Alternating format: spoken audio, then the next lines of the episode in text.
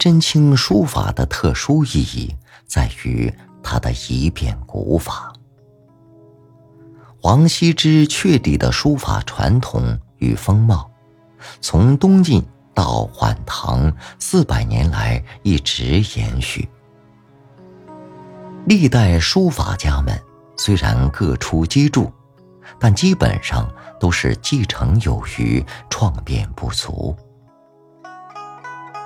而颜真卿从王羲之那里继承了书法传统的基本原则，在继承的基础上，又完成了中国书法史上的一次革故鼎新的风格转换，创造性的赋予了书法一种崭新的形神风貌，令人耳目一新。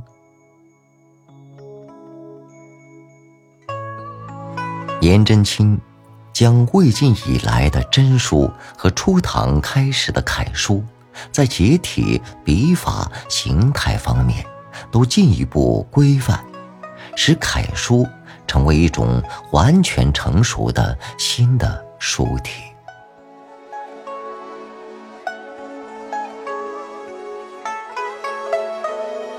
颜真卿的一生，活了七十七岁。后人按颜体楷书的发展变化和与之对应的年龄，将颜真卿的书法创作划分为小颜、中颜和老颜三个阶段。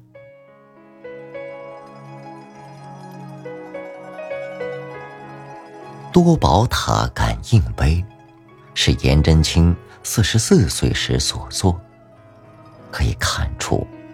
颜真卿此时的楷书，仍然是从初唐大书法家褚遂良那里继承而来。从这个时候，一直到他五十岁的颜氏书体，被后人称为小颜。小颜是他初步确立自己颜体面目的阶段。这一阶段。颜体的继承还多于创新。经过书法前前张旭的指点，颜真卿欣喜地说：“自此得公书之妙，于兹五年，真草自知可成矣。”意思是说，我已经得到了学术之法。从现在算起，五年之内，我的楷书和草书必成大器。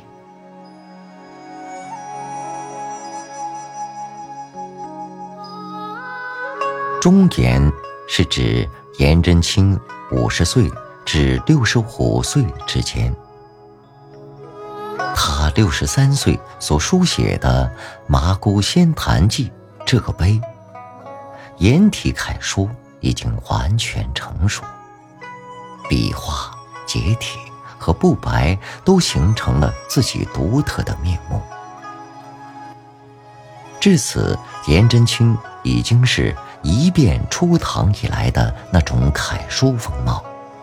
这种风貌是：前者侧，后者正；前者严，后者比较粗壮；前者雅。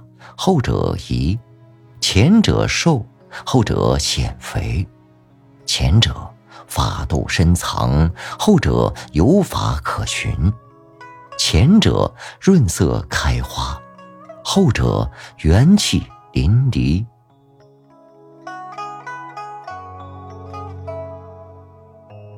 老颜，一般是指颜真卿六十五岁以后的书法创作。在这一阶段，颜真卿书写了大量的书法作品，颜体从成熟中加以神奇变化，一日有一日之进境，一碑有一碑之异彩。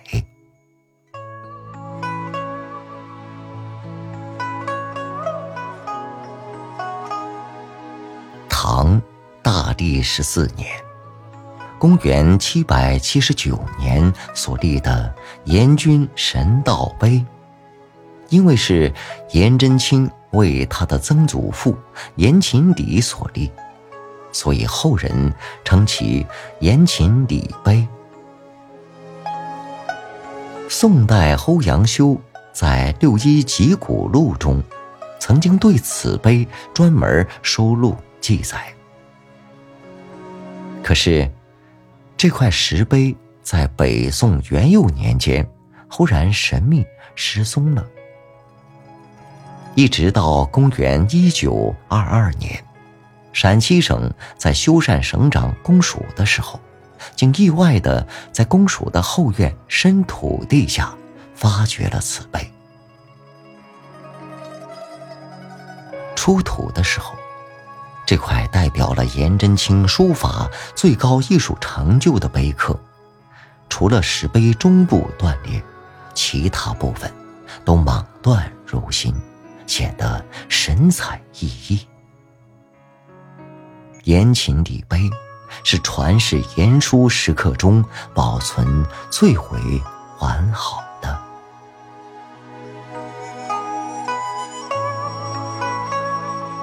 宋代大诗人陆游在他的诗中写道：“学书当学言。”这句话也许仅仅是陆游在学习书法时的一点个人体会。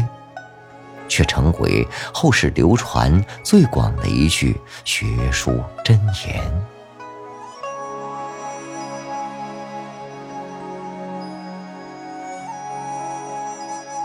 广德二年，公元七百六十四年，颜真卿被唐代宗李煜封为鲁郡开国公，后人称他颜鲁公，即由此。而来。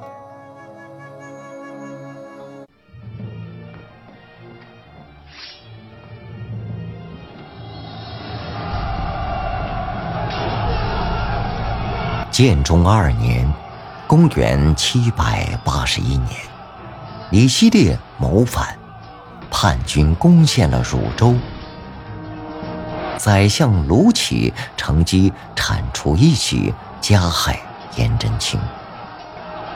他向德宗李阔建议，说李希烈年少骁将，事功骄慢，将所莫敢尽职。承德儒雅重臣，奉宣圣泽，为臣逆顺祸福，不可劳军旅而服。颜真卿三朝旧臣，忠直刚决，名重海内。人所信服，真其人也。糊涂的德宗皇帝准奏，着令颜真卿去传圣谕，招降纳叛。颜真卿受命后，不宿于家，亲党不遑告别，一起动身前往许昌。消息传开，举朝震动，有大臣急忙上书德宗，说派颜真卿去宣谕，万万不可。结果只能是事已元老，为国家修，请留之。请求德宗收回成命。颜真卿比别人更明白。卢杞的险恶用心，他平静地写好给儿子和家人的遗书，要他们奉家庙抚遗孤。这可以看出，颜真卿是抱着赴死的决心去执行这个根本不可能完成的任务。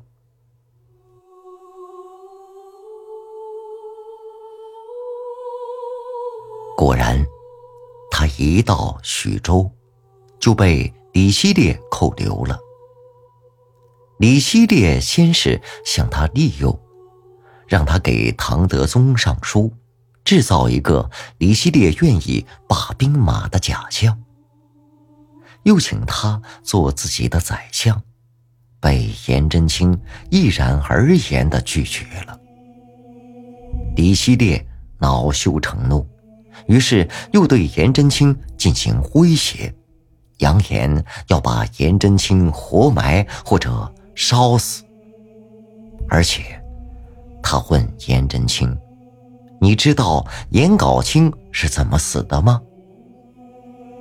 颜真卿微微一笑：“你知不知道，颜杲卿是我的族兄，颜氏一门没有投降之人。”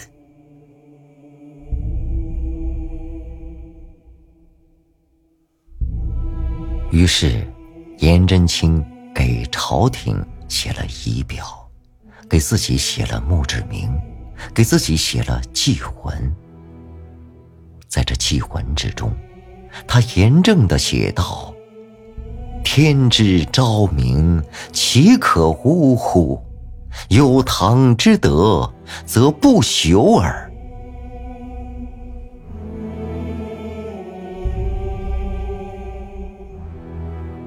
在贞元元年，也就是公元七八五年的八，在蔡州。就是现在河南的汝南龙兴寺中，颜真卿被缢死。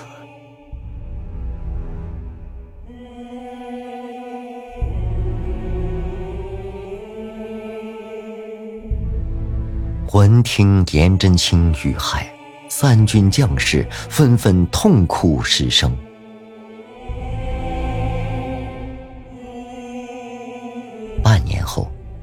叛将李希烈被自己手下人所杀，叛乱平定，颜真卿的灵柩才得以护送回京，厚葬于京兆万年颜氏祖茔。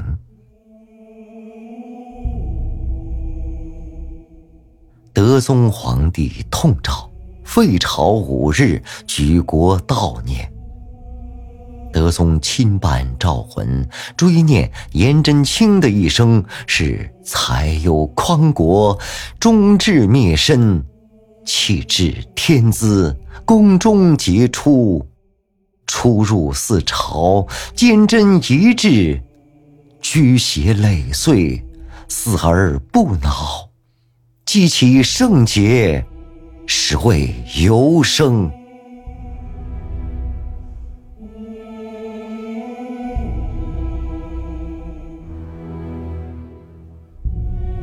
历代评价颜真卿，首先对他道德君子、忠臣烈士的一生不惜笔墨，给予极高的赞誉。颜真卿的一生，在玄宗、肃宗、代宗、德宗四朝天子回臣，最终为唐王朝而舍生取义，杀身成仁。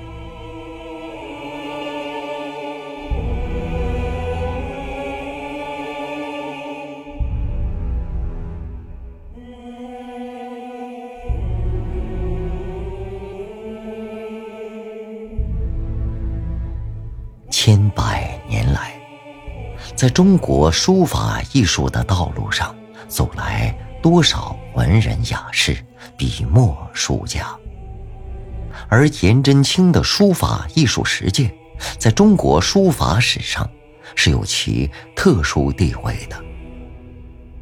他虽然没有戴上书圣的桂冠，但在历朝历代书法家们的心中。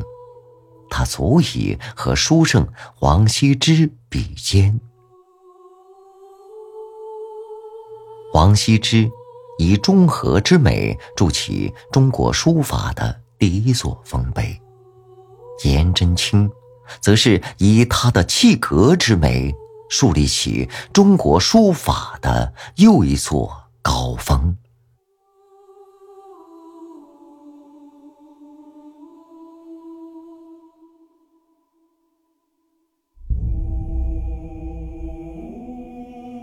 颜真卿完成了中国书法史上的一次伟大的变革，颜体书法创造性的赋予了中国书法前所未有的精神风貌，颜体书法的端庄贵重、崇高神圣，令人不得不肃然起敬。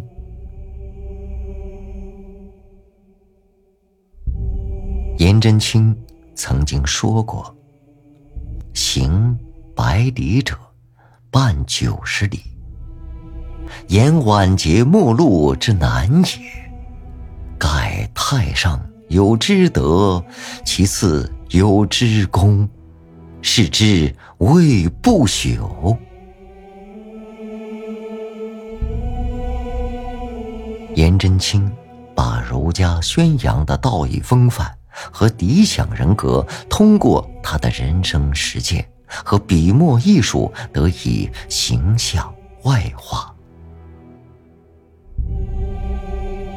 从颜真卿的书法中，我们可以清楚地看到颜真卿那温良谦恭、磊落巍峨、刚正不阿、忧国忧民的品质和修养。以至于后世宋代大文学家欧阳修感慨地说：“颜公，书人，忠臣烈士，道德君子，其端严尊重，人初见而畏之，然愈久而愈可爱。”